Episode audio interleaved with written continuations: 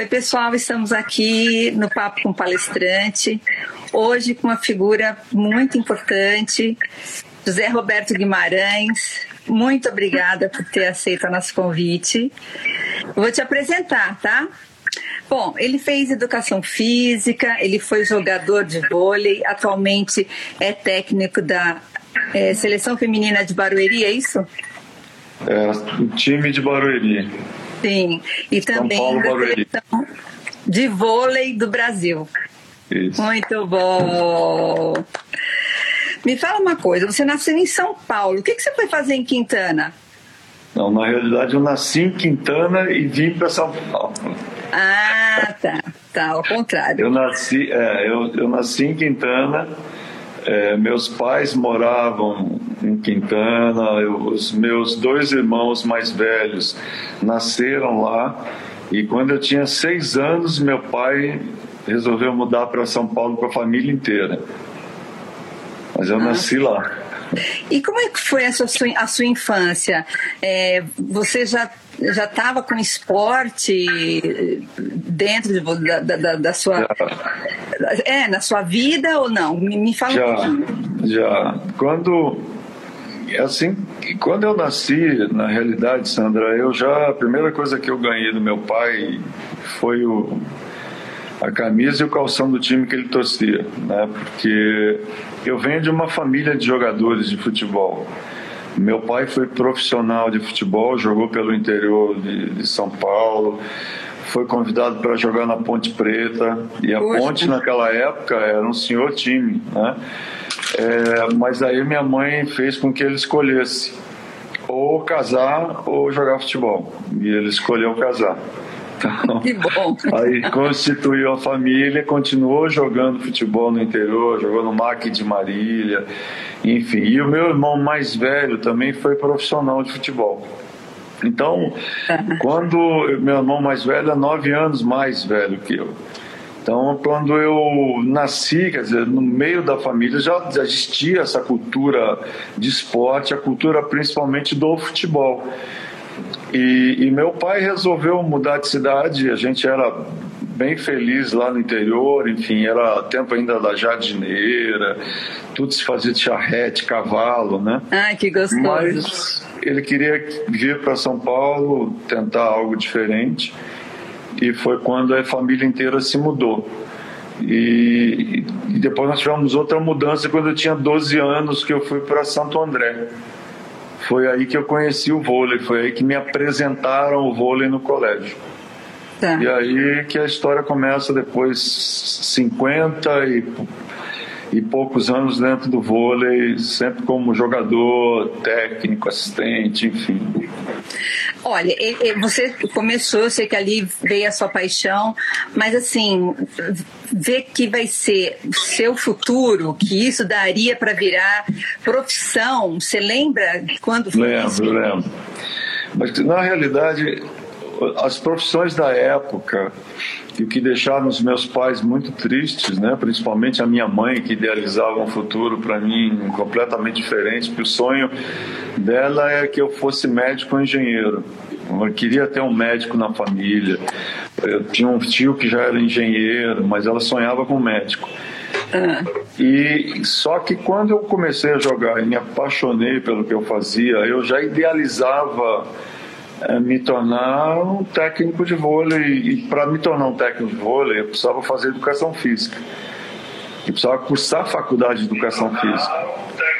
E aí foi exatamente quando eu fui para a faculdade, eu fui fazer o vestibular, aquela coisa toda, e eu disse para ela, fiz para medicina também, até para por causa da minha mãe, né? E Ainda bem que não deu certo, então. é, mas eu tava assim, eu não queria. Eu queria educação física, porque eu queria Sim. seguir minha carreira.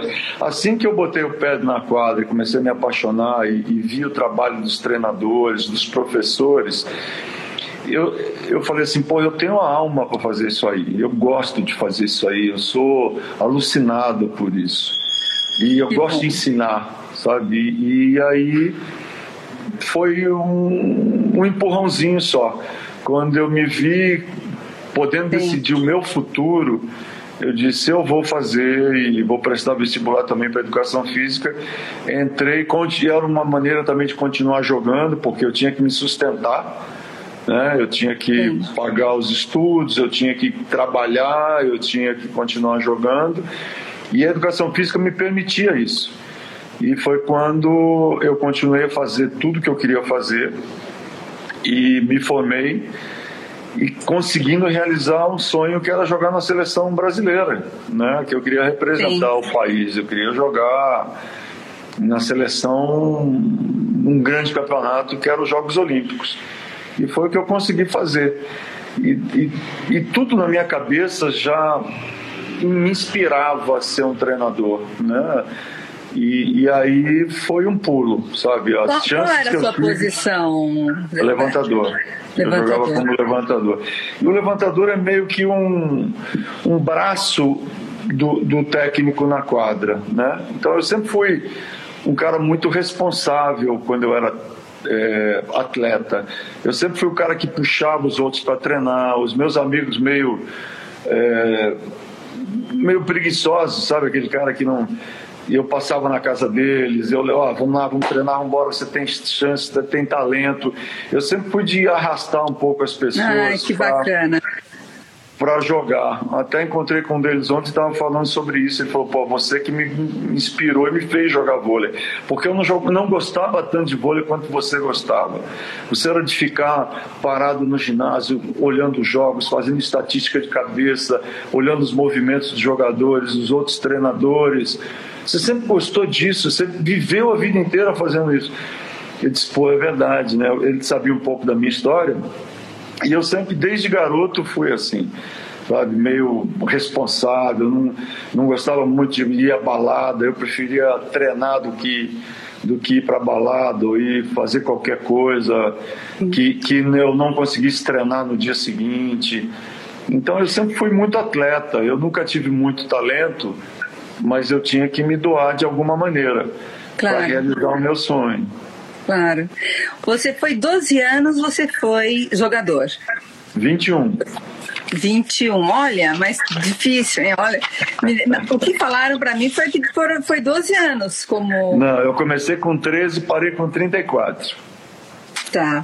Bom, como técnico, você apenas é tricampeão olímpico, né? Apenas isso. É. Em 2012, você era o único com essa marca do mundo. O único é. técnico no mundo que tinha que era tricampeão. Parabéns, eu realmente. É... Eu queria que é. você me contasse um pouquinho. Ah, não, pode falar.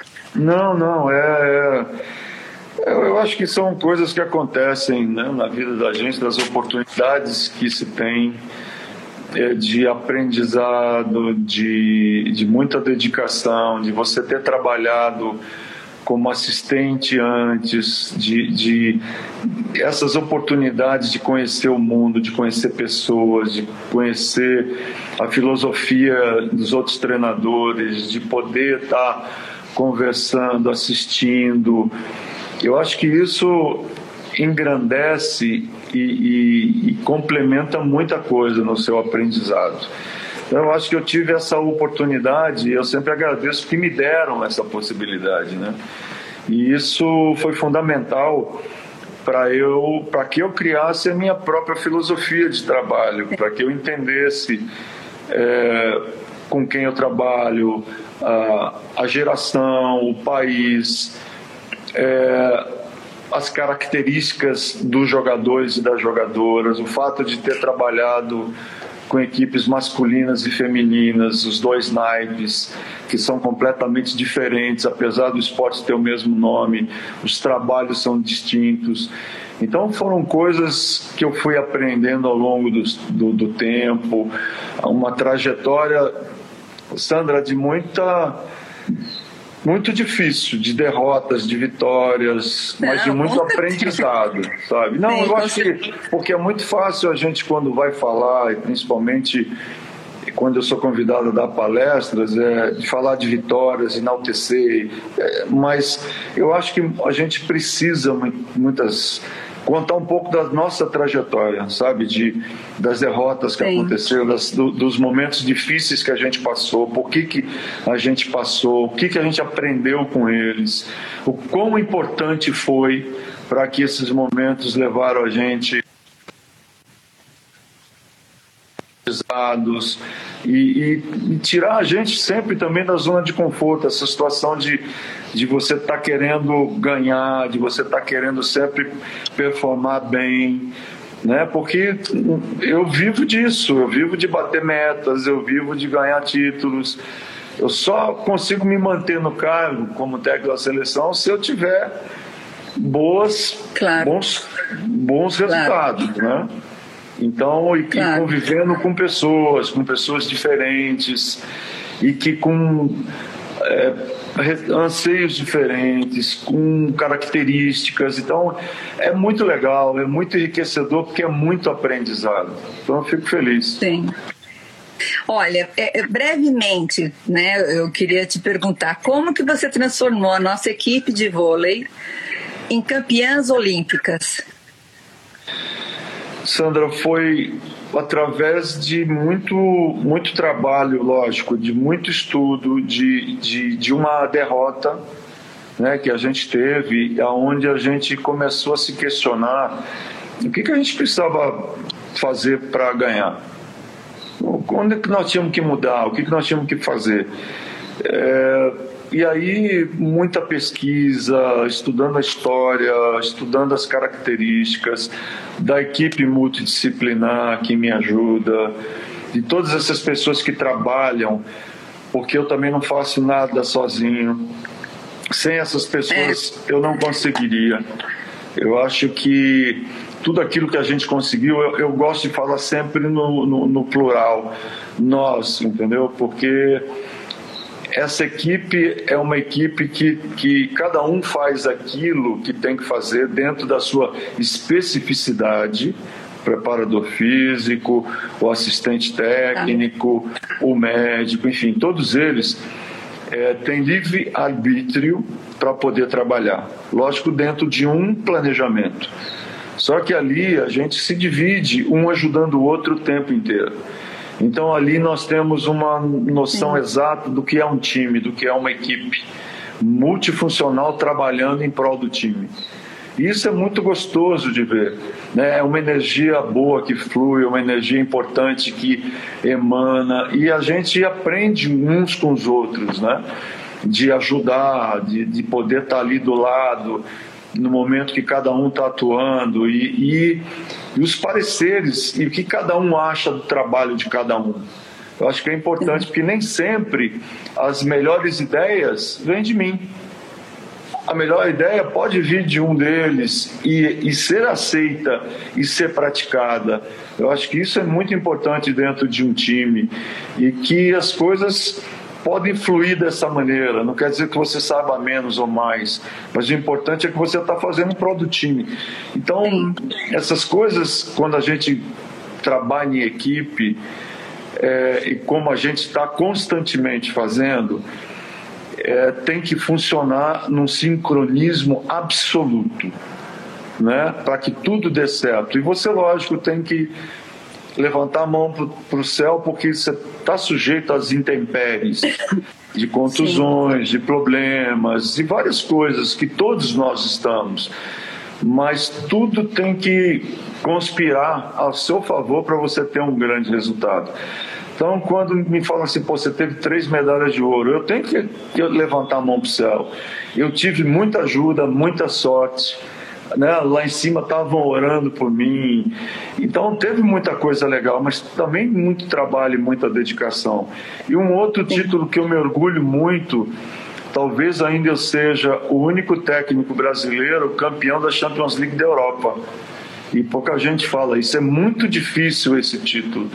Né? Eu, eu fui vou... trabalhar eu vou colocar na tela todos os títulos que não, você. Não, precisa não. Não precisa não. Não, mas eu não. quero, eu quero colocar TV. Olha, são mais de cinco, é, mais de 35 títulos que você tem. Mas é muita coisa para falar, é muita coisa. Então a gente vai colocar ali os títulos. O que eu acho que é legal assim de ter trabalhado com várias jogadoras de várias nações, né? E, e ter podido entender em, em, idiomas diferentes e com cabeças diferentes, com culturas diferentes. Isso é muito, ter treinado algumas das Sim. melhores. É muito enriquecedor, né? É muito legal isso, né? É uma coisa que poucos treinadores têm essa possibilidade. Que seria muito legal se muita gente tivesse essa oportunidade. Eu estava falando com uma delas, que é a Sokolau, esses dias, que vai ser a técnica da seleção da Rússia, e parabenizando né, pelo, pelo feito dela ter tido essa, esse convite, porque é, um, é uma grande coisa para ela. E ela disse assim: Você acha que eu vou conseguir? Eu falei: Você é muito boa, você é capaz. E, e, é, isso é muito bom, né? Ter também mantido esses relacionamentos de amizade pelo mundo inteiro. Então, eu acho que eu, eu me sinto feliz pela, por aquilo que eu acabei realizando e construindo ao longo das minha, da minha vida, com derrotas, com vitórias, mas eu acho que principalmente, Sandra, com muito trabalho e que com muita dedicação. Eu acho que isso é que é legal. Eu imagino. Quando que começaram as palestras? Ah, logo depois de 92. E foi assim um, um friozão na barriga, porque foi um, a primeira palestra que eu dei. É, eu cruzão, eu tinha 38 anos, eu tinha acabado de ser campeão olímpico e me convidaram para dar uma palestra no AMB para Volkswagen, para a empresa mas assim, é, não era só uma parte da empresa, era automóveis, mas assim, toda a parte de automóveis para coisa de quase 5 mil pessoas. Eu disse, eu não sei se eu vou conseguir. É impossível. Né? E aí, quando eu entrei, eu estava apavorado, sem saber como começar. Mas o que eu pensei foi falar aquilo que eu tinha vivido, da forma como eu tinha vivido, o que eu tinha planejado. E, e saiu, sabe? Foi saindo, meu nervosismo foi passando, as coisas foram acontecendo. Aí cada dia eu ia me aprimorando um pouco mais, aprendendo um pouco mais até que hoje essas coisas saem mais naturalmente, mas nunca o frio da barriga, o friozinho da barriga deixa de acontecer. Passa. Ah, não passa. Eu imagino, eu imagino. Então, nas suas não, palestras, você conta a sua trajetória e sempre fazendo os links da disciplina, As da, analogias. da vontade, de muito trabalho. Exatamente, as analogias que eu procuro fazer, Sim. exatamente com o mundo corporativo, né? Porque Sim. quanto mais a gente conversa com as pessoas que trabalham no mundo corporativo, que vivem, a gente vê que elas se aproximam muito do esporte. Com, com metas, prazo e pressão, né? são coisas que fazem parte do nosso dia a dia, de estar sempre buscando bons resultados, do trabalho em equipe, dessa coisa de ter ganho e depois o que, que acontece né? dos cuidados, da zona de claro. conforto. Então tem muito, tem um conteúdo. Quando a gente fala de, de treinamento em equipe, de, de planejamento, eu acho que tem muitos exemplos é, a serem dados. Então eu vivi muita coisa que eu aprendi, cometi erros, é, acertei, é, refiz.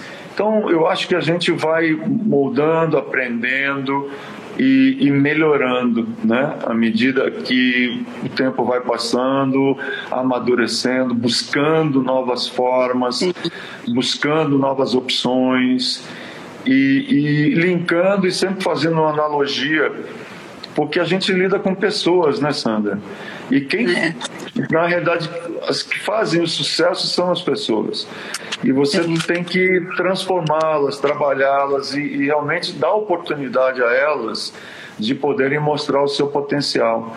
Então, eu acho que isso é fundamental quando a gente fala sobre todos os aspectos de, de ou numa palestra, ou quando eu estou falando com adolescentes que, que buscam, ou dentro do esporte, ou na vida, alguma coisa importante, serem, fazerem algo importante, né? Então, a, a minha vida é sempre baseada nisso, é tentar transformar a vida das pessoas como me ajudaram a transformar Sim. a minha. Roberto, como é que é continuar um técnico inovador como você e tão solicitado quanto você? Qual é o teu desafio em se manter assim? O meu desafio é sempre estar tá aproveitando da melhor maneira as características das pessoas que trabalham comigo. Eu acho que isso é fundamental porque todo ano, toda vez muda-se os, os, as pessoas, os atletas, né? A gente está sempre tendo mudanças. E essas mudanças, quando é. ocorrem, você também requer uma mudança do teu planejamento, da tua maneira de tá. ser cada novo membro, cada novo novo atleta que entra tem uma característica de jogo, uma característica de personalidade, uma característica cultural. E aí a gente tem que inserir ela dentro do contexto e, e aí nós temos que trabalhar a, a parte técnica, tática, o psicológico dela é, a parte emocional, né? Porque uma não funciona sem a outra, porque ela vai estar numa competição sendo solicitada. Então tem uma série de fatores que a gente precisa. É você mesmo que escolhe, Roberto? Você que escolhe? Eu e, ah. e os, os, assistentes técnicos do time. Ah, tá. A gente ah. tem reuniões e aí a gente meio que começa já a procurar os perfis que são adequados procura uh, perfis de jogadores que se adequem àquele tipo de jogo, aquele tipo de, de filosofia e que se enquadrem para a gente seguir trabalhando. É, é, o que eu ia, é o que eu ia perguntar, quais são as qualidades para você uh, escolher uh, essa essa jogadora ou uma quais são as qualidades para ser uma grande jogadora Bom, primeiro, Sandra, que eu falo sempre com as pessoas que eu, que eu treino, né? Hum. É, qual é o teu propósito? O que, que você quer da sua vida? Onde você quer chegar? É, qual o preço que eu vou não vou eu vou transferir a palavra preço em sacrifício que você quer fazer para poder chegar no que você sonha em chegar. Eu acho que essa palavra ela se adequa mais, né? Porque senão as pessoas falam preço, não é por aí. É, quanto de sacrifício ela está disposta a fazer para ela se tornar uma grande jogadora, porque ela pode ser talentosa, ela pode não ser talentosa, também não importa. Importa é a vontade e o sonho de querer ser. E o quanto você vai se doar para querer ser. Sim. Porque a trajetória ela é muito difícil. Né? Mas aí é que é a parte boa de tudo isso. Eu acho que quando a gente encontra jogadoras com esse pedigree, com essa vontade de querer fazer, de querer ser, com essa ambição de querer construir uma carreira, e se doar para ela é tudo aquilo que a gente precisa. Claro, e aí, claro. aliado ao talento, a coisa fica mais fácil. Sim. Entendeu? Bom, agora eu vou falar, vou, vou falar um pouquinho de, de vida pessoal. Eu queria que você me falasse sobre essa paixão aos cavalos. É, isso é uma coisa que vem lá do interiorzão, né? Dos, ah, dos pais né? também, dos avós. Isso é uma paixão que vem de, de, de do nascimento, do DNA. E aí, que nunca morreu. Que Na verdade, ela parou uma época quando eu vim para São Paulo, Santo André depois, que eu não perdi o contato, a não ser nas minhas férias de julho, férias escolares. Tá. E um dia vai voltar.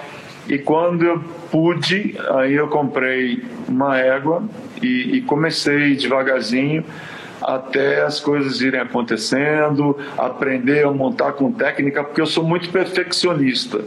Eu, quando faço alguma coisa, não gosto de fazer por fazer. Aí não é aquela coisa de você ir para Campos de Jordão e andar a cavalo, entendeu? Você montar e sair galopando. Eu queria aprender como montar, queria ter técnica para refinada para montar. Como eu ia me comunicar com o cavalo? De que forma?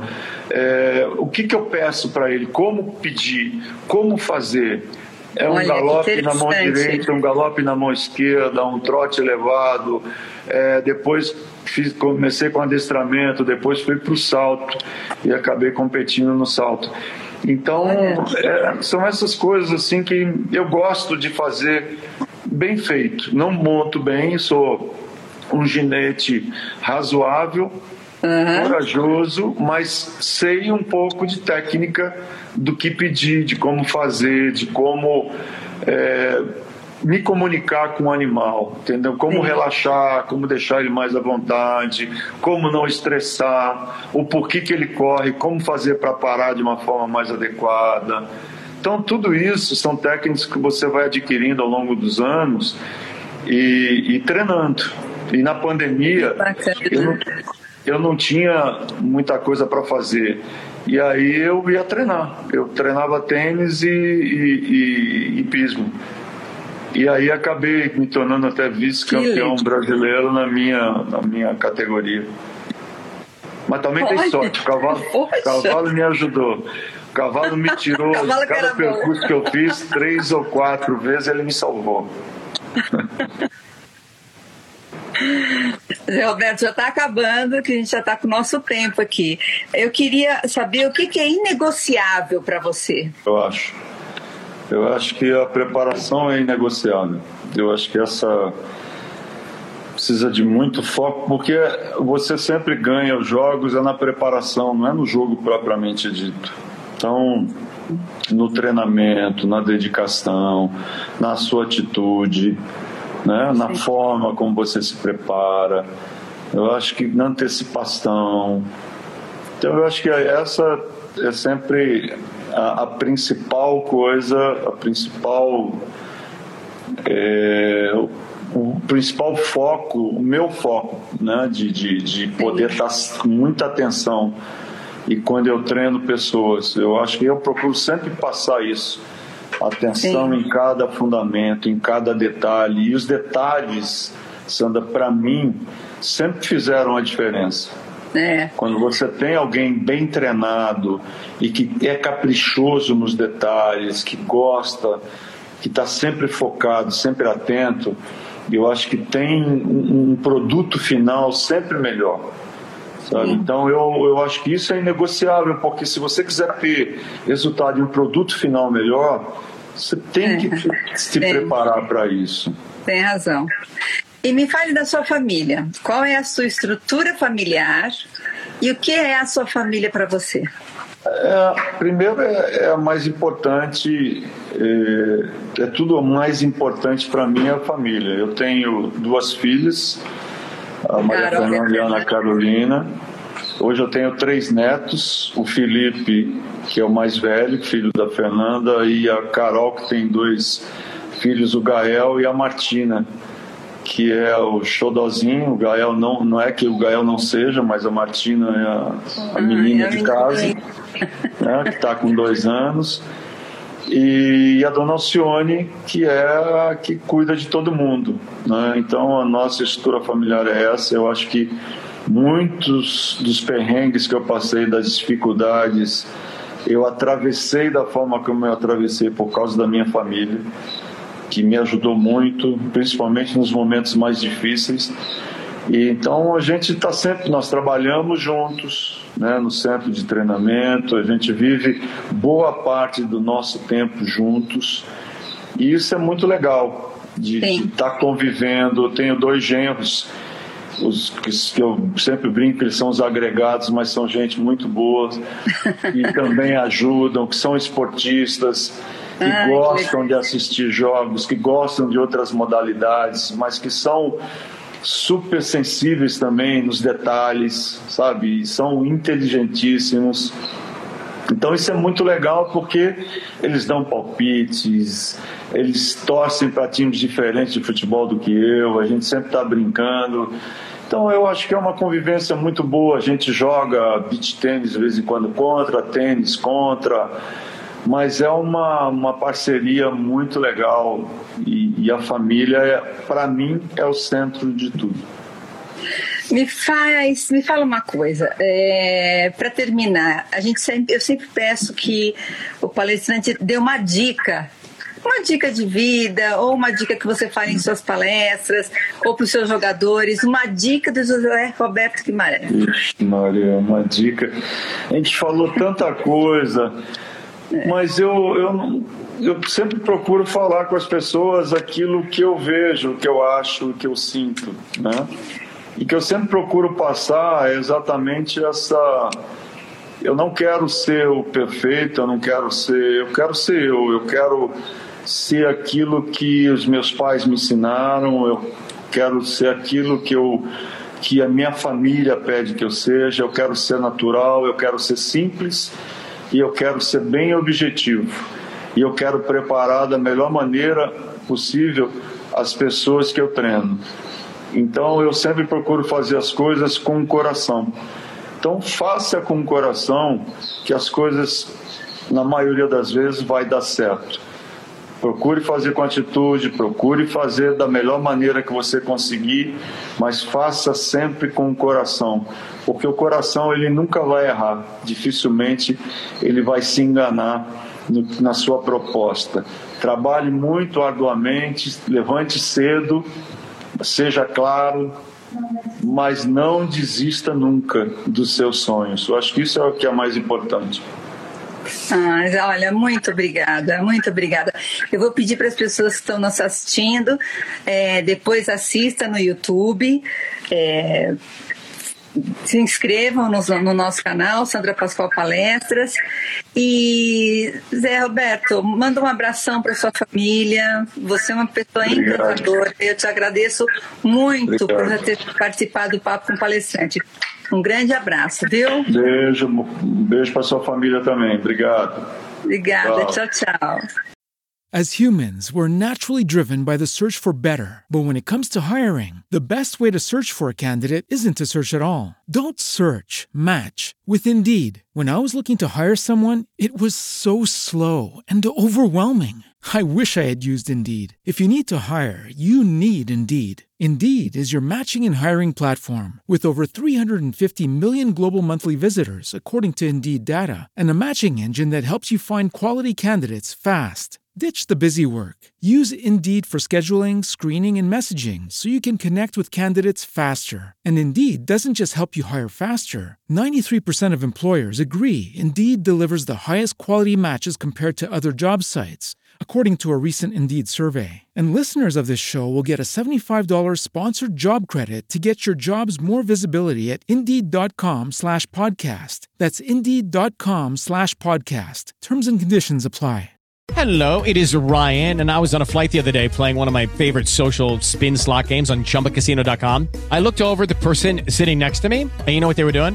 They were also playing Chumba Casino. Coincidence? I think not. Everybody's loving having fun with it. Chumba Casino is home to hundreds of casino-style games that you can play for free anytime, anywhere, even at 30,000 feet. So sign up now at ChumbaCasino.com to claim your free welcome bonus. That's ChumbaCasino.com and live the Chumba life. No purchase necessary. VGW. Void were prohibited by law. See terms and conditions. 18 plus.